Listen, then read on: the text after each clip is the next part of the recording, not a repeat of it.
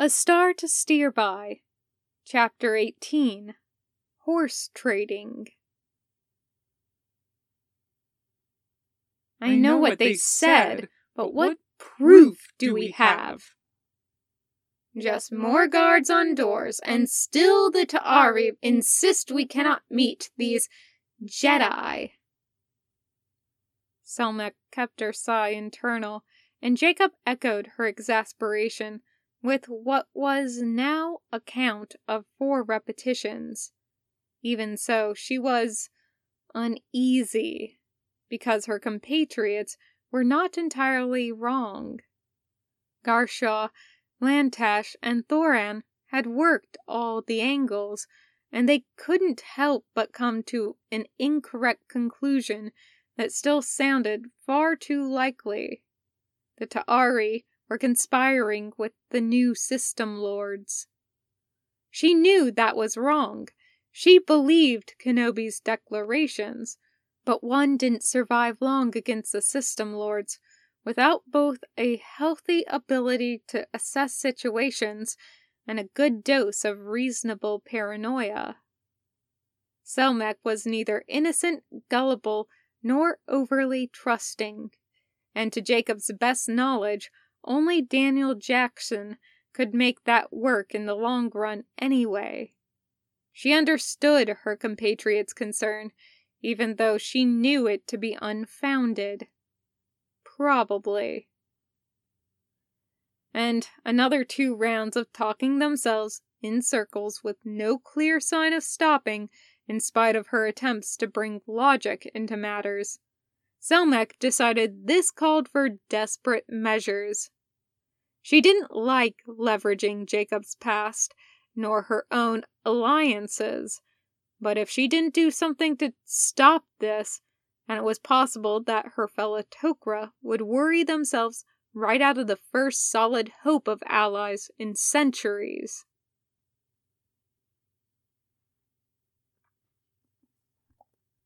George Hammond had run across a lot of interesting problems in his time in command of SGC. Many of them came from Jack. O'Neill's ability to continually raise the bar always managed to impress, but this one was a doozy to surpass at least half the past contenders combined. Hammond sank deeper into his chair and pinched the bridge of his nose. Jack, don't do this to me. O'Neill did the little head bob that was part faux apology, part resigned amusement. I wouldn't inflict it on you if it wasn't important, sir. He did his best to push any and all mental images and wild speculation to the side. You're telling me we have two, one confirmed and another suspected, Jedi Queens in the mountain right now?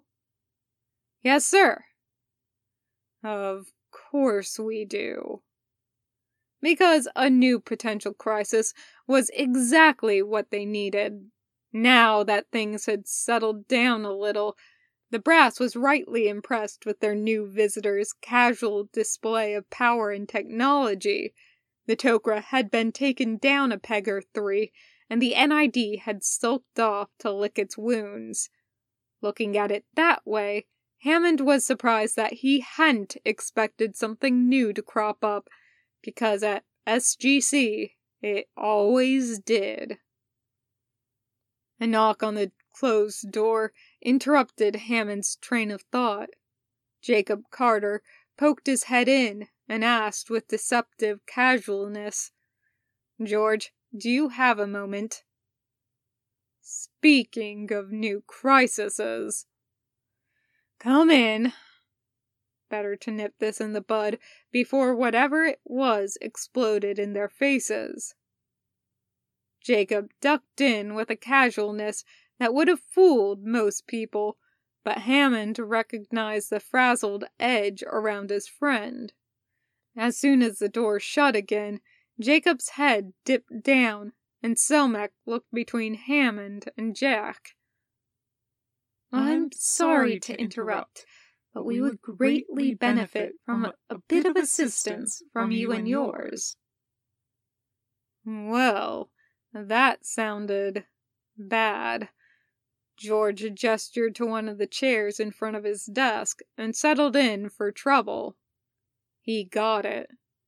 Selmak danced around things a bit, but the basic problem was simple enough. The Tok'ra had turned paranoid into an art form, and looked at in the worst possible light. SGC was about to spring some kind of trap on the high ranking Tok'ra currently cooling their heels in a small windowless room.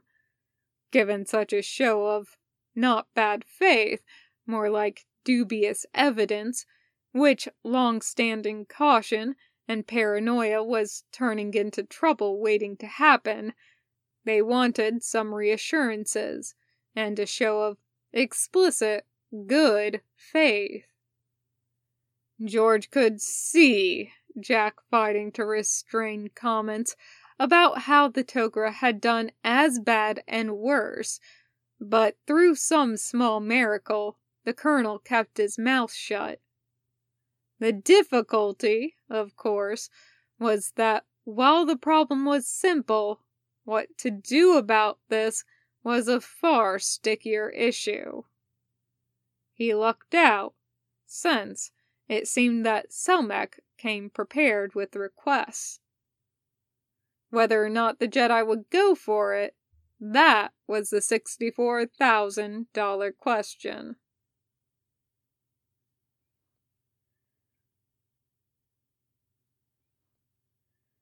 George couldn't quite decide if it was a minor miracle that the Jedi were amenable, or if it was further proof that they were, in fact, reasonable people that were actually willing to be allies. Given how the negotiation tables had turned, Kenobi would have been well within his rights to tell SGC to fuck off, or whatever colorful equivalent they had or that Kenobi had pulled from Jack's head, which was disturbing in any number of ways. Maybe it was no more complicated than Kenobi being friends with Jack and willing to help out because of that. True, friends and Goa'uld didn't typically go together in the same sentence, but the Jedi continued to surprise. Miracle or no, it was downright odd to be the only non snaked human in the small conference room. While everyone was settled, Garshaw gave a little bow of a nod towards the Jedi, then George himself. Thank you for taking the time to meet with us, General Kenobi, and for taking the time to arbitrate, General Hammond. Kenobi nodded back, stiffer than George quite liked to see, but still more polite than he'd expected. It's always unfortunate when matters start on the wrong foot. I am, however, afraid I still don't have a solid notion just what we're meeting about. That earned Selmak a suspicious look from Lantash, which he ignored. George didn't know what that was about, but if Selmak wasn't bothered by it, George would trust his judgment. Garshaw's smile was strained. We understand your position about potential hosts, but you must consider our perspective. We have spent centuries locked in a guerrilla war against the Goa'uld, we interact with a number of societies where hostage exchanges and alliances via marriage are common, and to find someone so unwilling to even consider such a traditional gestures towards trust, well, it does make us uneasy. George had to work hard to keep his mouth shut. Uneasy. Right. That's exactly what he'd call their attitude when SG1 had first encountered the Tok'ra, and the terms had been a new host for Selmak, which would net SGC the potential for allies in as vague a term as possible, or nothing. Okay, so the Tok'ra had said they'd let SG-1 go without killing them, which was better than some of the alliances SGC had made, but still made a man wonder how far he could trust this whole willing host nonsense. Kenobi did this feline little blink, his head tilting in a curious manner.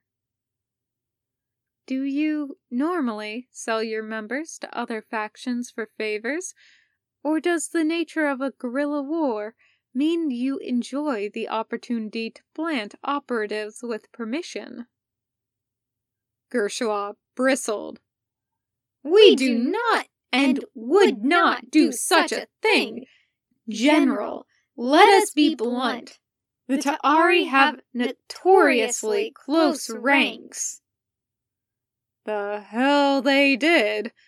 Thank God Jacob, Selmak, possibly Jacob, looked miffed too. Nice to know he was still on their side. Garshaw either missed or ignored the reactions. Yet not only have they embraced you and yours, when we had no idea you even existed before this week, but Jack O'Neill was willing to host you for a time. Garshaw narrowed her eyes. We know nothing about you aside from your lectures about absolutes. For all we know, you're looking to recruit or fool the Tau'ri into helping you become the new system lords. That would have been funny, except George has wondered the same thing from time to time. Mention of Jack hadn't elicited a reaction, but the last accusation earned an amused snort.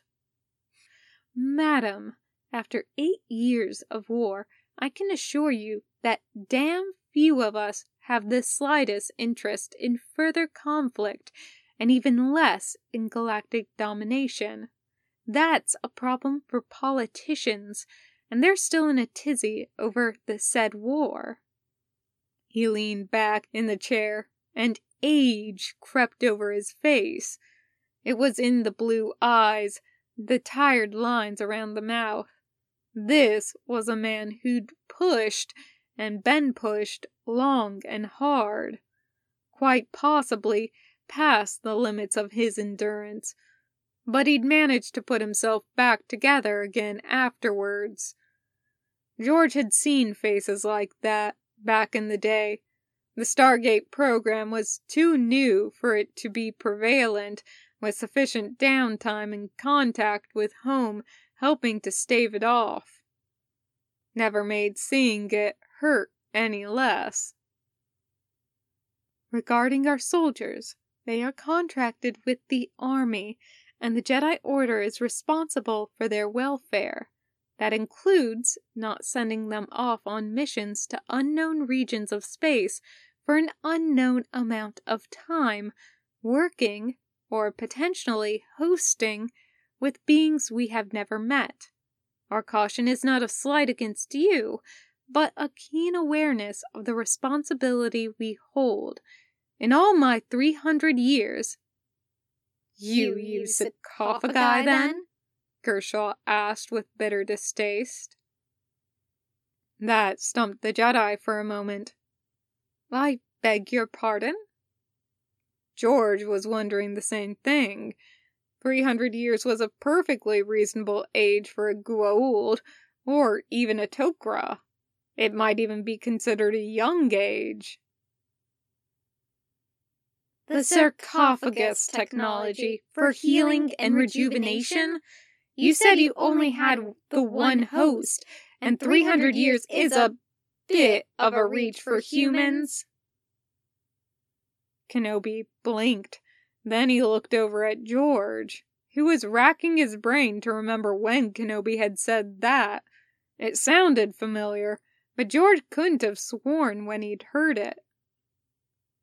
I'm terribly sorry, but this is the problem with assessing languages the way we did. all I'm understanding is burial caskets and, uh, bad juju? Of course, that's what he picked up from Jack. George brought himself back on track. It's technology we don't understand the workings of yet, but it's a coffin shaped device that heals people within. We have evidence that it can even revive the dead. Some expression flashed across Kenobi's face. Is this a common device? Oh, hell. The man's host had died on the Hakda, a fact that the Tok'ra didn't know. He set up a fervent prayer that the Tok'ra didn't inadvertently put their foot in their mouth. Lantash nodded. It's available to most system lords, but there are serious side effects. Use of the sarcophagus is addictive and destabilizes the mind. That is why we have sworn off use of them, but it means neither we nor our host have the same kind of longevity that the Goa'uld do. Kenobi bowed his head, holding up a hand in a wait gesture before shakily scrubbing his face. Gods, he whispered at last, an odd little oath. We lost soldiers, the engagement Jack rescued us from. Are you telling me we left behind captives to be tortured? The Tok'ra shared a look George couldn't quite interpret. He hoped it was a positive sign, surprised that Kenobi would care about his foot soldiers, but he just didn't know them well enough to say. Garshaw was the one to clear her throat and speak up. It is possible that some of your people might have been questioned, but unless they were clearly of a higher rank, I doubt the Jaffa would have thought to move the bodies swiftly enough for revival. Kenobi nodded, swallowing audibly.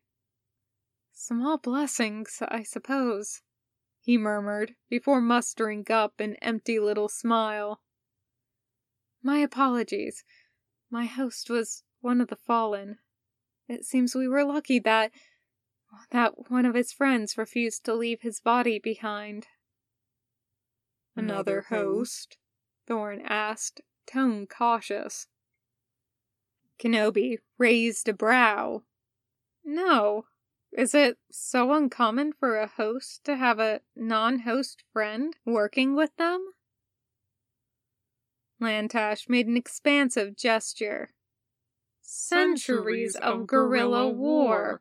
Friendships of any sort have been difficult, even more so when one party is shorter lived and considerably more fragile than the other. Kenobi nodded, but George could see a turn to his expression. According to Jack, Kenobi had just led his people to the end of an eight year war, fragile or not. The urge to make snide comments must have been incredible.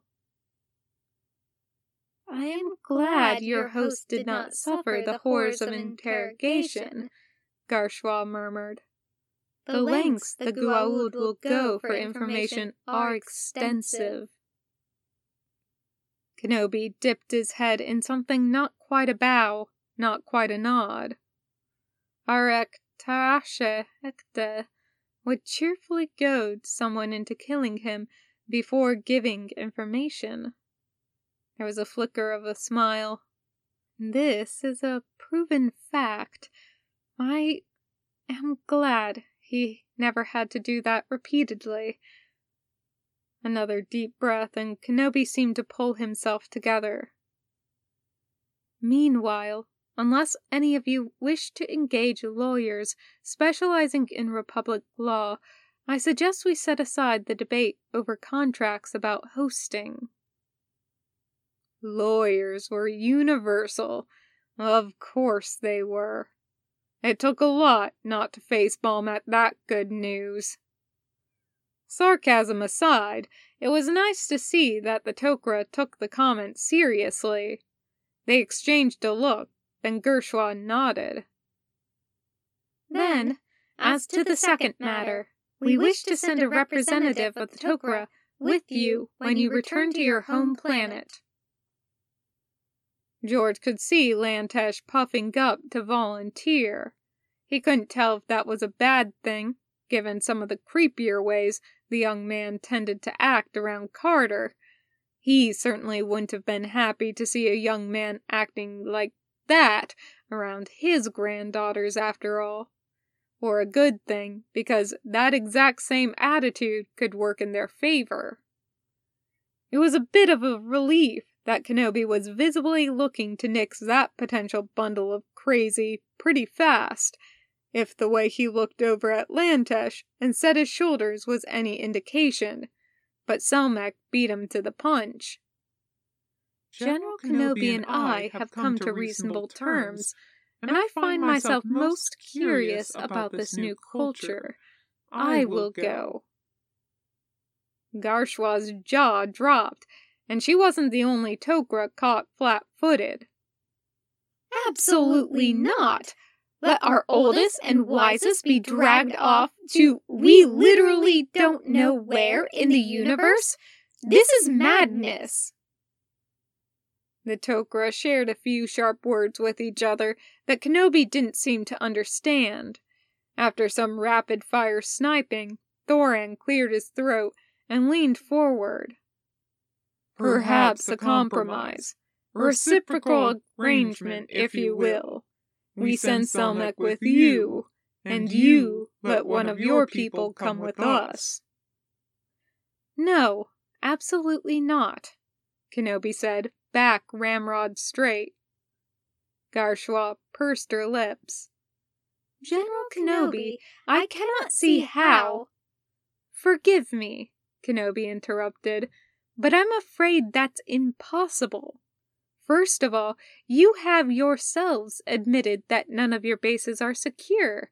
Second of all, and most importantly, no Jedi will be going through any Stargate until we can determine why doing so almost kills us.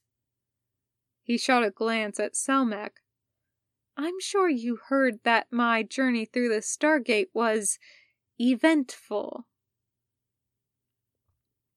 It looked like Garshaw and the rest wanted to argue that, if their constipated frowns were anything to go by, but having your mode of transportation be near fatal to a guest was a pretty good counter argument. Perhaps some other arrangement, Hammond offered. He hated to encourage the Tok'ra, but he was supposed to be arbitrating, and the less frustrated the Tok'ra were, the less likely they were to go off and do something stupid. Thoran made a considering noise. What if you left one of your team here in the care of the Tau'ri? If General Hammond would allow a Tok'ra representative to remain at SGC, that lets us have access to learning about each other. Not the worst idea in the world, though it looked like the notion left Kenobi a little sour. I will have to speak with my compatriots. In the meantime, I must admit there is something I wish to ask of the Tok'ra. He looked very uncomfortable, while the Tok'ra perked right up at the notion of the Jedi being in their debt. We need information. The names of these so-called system lords probable locations of strongholds, what kind of enemies we might be meeting. We also would appreciate information about the metal you call Naquadah. We've not run across this before, and we're most curious about it. Garshaw let that sit for a moment, then raised a brow. And that is all. Kenobi returned the look. I have less than no interest in subterfuge and hidden agendas. We appreciate knowledge, and we seek to end these system lords. Isn't that quite enough? Pleasantries and closing statements took longer than Rex liked, but they could finally slump back in their chair after General Hammond had taken his leave. There were probably still guards about, but they were on the outside of the doorway and could be politely ignored. That was fun, General Kenobi finally muttered in a snide tone. Rex couldn't quite find it in him to snicker. That was a bit of a clusterfuck, he corrected. Hmm. Kenobi scrubbed a hand over their face, feeling exhausted in a way that Rex associated with week long forced march, not sitting around a table talking. Diplomacy took more out of one than expected, it seemed. We'll have to discuss this with the others. Not a conversation I look forward to. That finally coaxed a wry grin out of him. Well, there goes the five minutes we have before the next meeting. Kenobi stood with a small huff of mental laughter. You know, I used to miss this kind of dance in the early days of the war. I might need to relearn some patience. He sighed. No, I think this might need the ten minutes between the meeting and dinner. We need to leave enough time for everyone to express what a horrible idea this is. Rex nodded to the guards that fell into position around him as they reached the door. Almost a pity Echo's hosting. He could run rings around the questions they might ask, and he's got the rank to hold his own. I can't imagine him or Ahsoka wanting to separate for that kind of mission, though. Who is next in line for hosting? Jesse? Technically, but I don't want the chain of command broken any more than it already has been. Now it was Rex's turn to sigh. We're going to need some serious restructuring before the 501st or the 212th goes back out into the field. And thus the war marches on.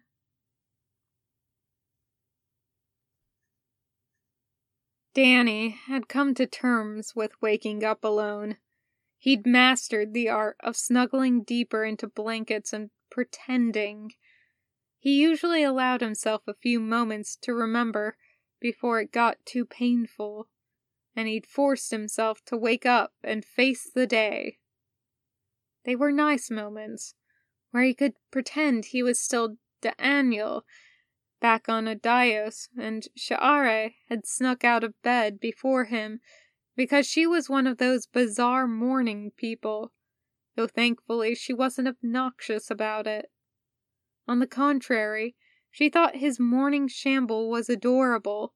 She refused to believe him about the wonders of coffee, and the way she would tease him about his atrocious accent before he woke up always had that undertone of love and affection he could hear. Gods, he missed her. It was almost unbearable some days.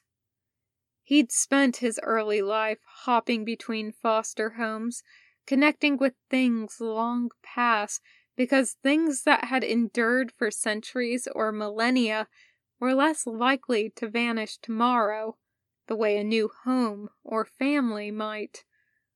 Thus had started his fascination with archaeology, which was as much about the people as the things they left behind. That let him start to see the patterns in how and why people acted the way they did. Find the roots, find the causes, and you could predict and extrapolate so much. For a year, he'd had everything. He'd been proven right, even if only he, the U.S. military, and the inhabitants of Abydos knew it. He had a home, family. The selfish part of him had wished, very quietly, that he could have had some of these connections back on Earth. But nothing was ever a hundred percent, so it kept everything grounded, real, instead of an impossible dream. It was strange. He hadn't felt that sensation of home in so long, and he'd encountered it in a Goa'uld's memories. That burned a little. Daniel Jackson had never liked admitting he'd followed fundamentally wrong theories. He even, gods forfend, liked to call some things facts. The Tok'ra had been difficult enough to adjust to, but given Teal'c's vote of confidence, he'd bought it. But good Goa'uld? Ones that made friends, kept loyalties, cared about family? A whole society of them? There were too many Jaffa to count that they'd killed in self defense. There had been a tank of the Prim'ta he himself had destroyed. The notion of them being something other, more than feral, murdering parasites. He didn't feel like the kind of person capable of war crimes. Did anyone ever? Or was it always a matter of believing in a righteous cause and acceptable sacrifices? Danny forced his eyes open, unsurprised to see the infirmary's ceiling. Janet was probably going to have kittens over this latest escapade.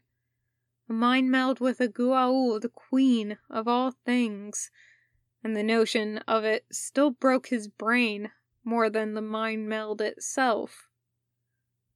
There was someone sitting at his bedside, too distant and too quiet for it to be anyone from his team. Danny rolled his head to the side to see who, only to freeze. The Jaffa medic was there, scanning the medical equipment around Danny.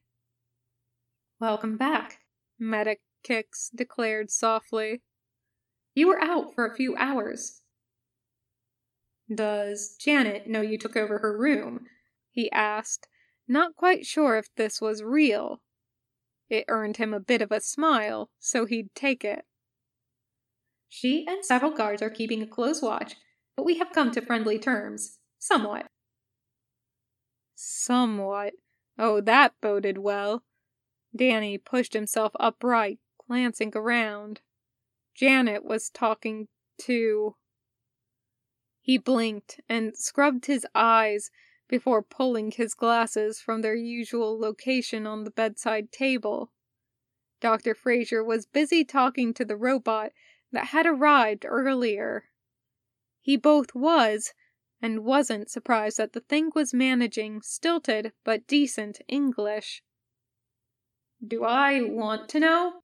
he asked, trying to keep up the sense of normal banter because he wasn't sure how well he was going to keep it together otherwise. Teaching Beth to Peth Osk medical terms. She wants the best possible translations as soon as she can. She's a little terrifying. Says the man with a good something is dead written on his head, Danny muttered, getting a snicker from Medic Kix. That, he said, pointing to the robot. A good Majan. That too isn't dead, but we've been fighting an army of the bastards. Ah, robot. Okay. Why did I travel unconscious? Yikes. Okay, Janet wasn't the only scary medical type in the room.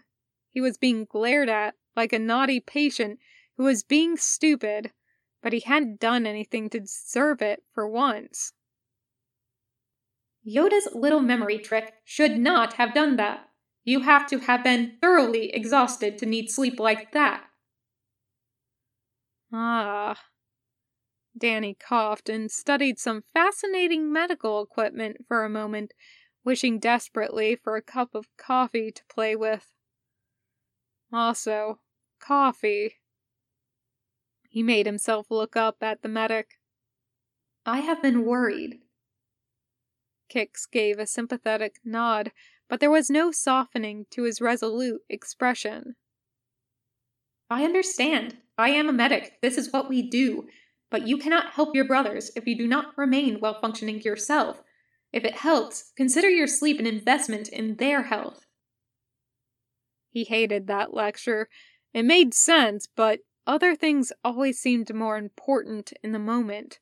Danny nodded, because agreeing was usually the best way out of those issues. Also, General Yoda wished for me to pass on his apologies. Danny blinked and stared. Excuse me? He shook his head. I mean, sorry? Kix sighed and shook his head. Jedi sometimes do not think through potential problems, even Jedi as old as Yoda. Asking for permission can be thought of as asking about physical limits as well. He was wrong. It was a good thing he was as rested as he was now, because his shoulders wanted to crumple under the weight of that. He wanted to like these people. He hadn't exactly managed to do anything but piss them off so far, and trying to reverse that tide felt overwhelming. The silence was kept from being too much by Kix letting out a deep sigh. The man nodded over to where Janet was gesturing extensively with her favorite tool. I do not understand you people's worship of the penlight, Kix muttered. He hoped that wasn't the right translation. It's not. Look, Janet likes using it for basic checks, and Jack really hates it. So it's just spread? Kix gave him the hairy eye, then snorted. He is impossible to keep in medicinal, isn't he? Only a lot. Speaking of escape, you and the rest have been let out of holding? Yes, after your collapse, it was thought best we'd be reunited with our Jedi. He nodded as if that wasn't of any consequence, but inside he relaxed a little. Jack had gotten the point and made sure they had better protection. If you don't mind me asking, Kix asked, cautious for the first time. Danny blinked at him, then motioned for him to proceed. What was so important that General Yoda would share memory with you? Trust a doctor to ask an easy question. Danny considered the ceiling tiles for a moment. It is very, very difficult for me to trust a Goa'uld. My wife was taken against her will to host. The medic's eyes closed for a moment, then he nodded. No Jedi in their right mind would. He was starting to believe that. He showed me a memory of a a room, pools, and people watching over over young. Recognition lit in Kix's eyes, and he said a word Danny could only presume was nursery. It only took a few repetitions to get the pronunciation down, and he could see the clone's approval for his speed. Nice to know he wasn't lingering too badly in Jack's shadow. Meanwhile, he had to tug the tiger's tail. If you don't mind me asking, what kind of families do your people have? You, uh, soldiers. That got him a casual grin. A wide variety. Once we are out of the army, we are just people like any other. In the army, it tends to be within or from other attachment. He hated not having vital vocabulary. Something must have shown on his face because Kix continued. Some marry, some have informal arrangements.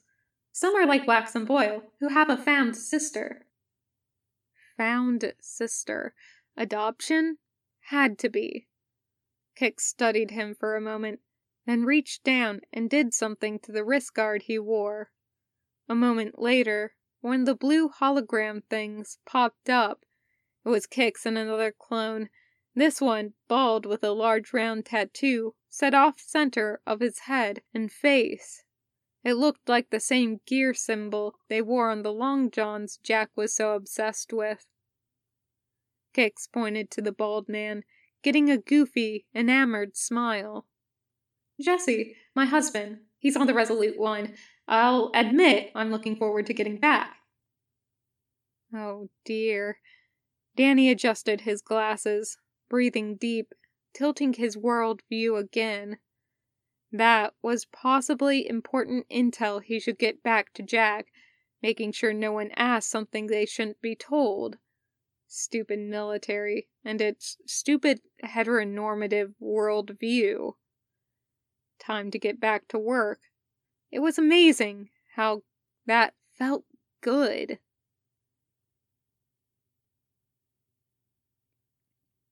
Clarence McGregor was genuinely having a great day.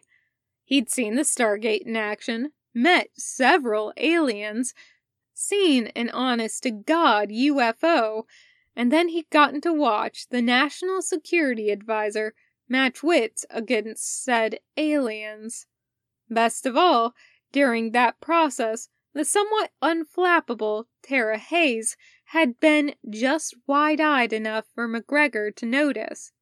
He was going to cherish that slip from her normal, hard edged blaze attitude for years. She hadn't let it shake her from her usual poking and prodding at weak spots, but that wasn't the point. The second meeting between McGregor and his fellow brass with the Republic folks had a far different atmosphere. Everyone had gotten a cat nap or the chance to settle from meeting actual aliens. And meanwhile, the Republic side now had several spokespersons. It all got translated through Kenobi, with Colonel O'Neill cooperating, but now there was a very different balance of power. This Yoda. He'd been quick to wave off the title of Master, which everyone had worked hard to reassure everyone else was about skill and not something unpleasant, had the air of a somewhat addled grandfather, but the sharp insight and occasional cutting comment meant that it was all just an act. It was like negotiating with Mr. Miyagi in a good mood. Honestly, McGregor was beyond gratified that he had Hayes there, both because she was good at foiling that, and because it meant he got to sit back and just enjoy the show. It was an interesting horse trade, all told. The Republic folks were now openly angling for solid support against the Goa'uld. That was an intriguing move, since that was Hammond's purview and likely to happen anyways. Either they really wanted their help to be in writing, or they didn't want anything else.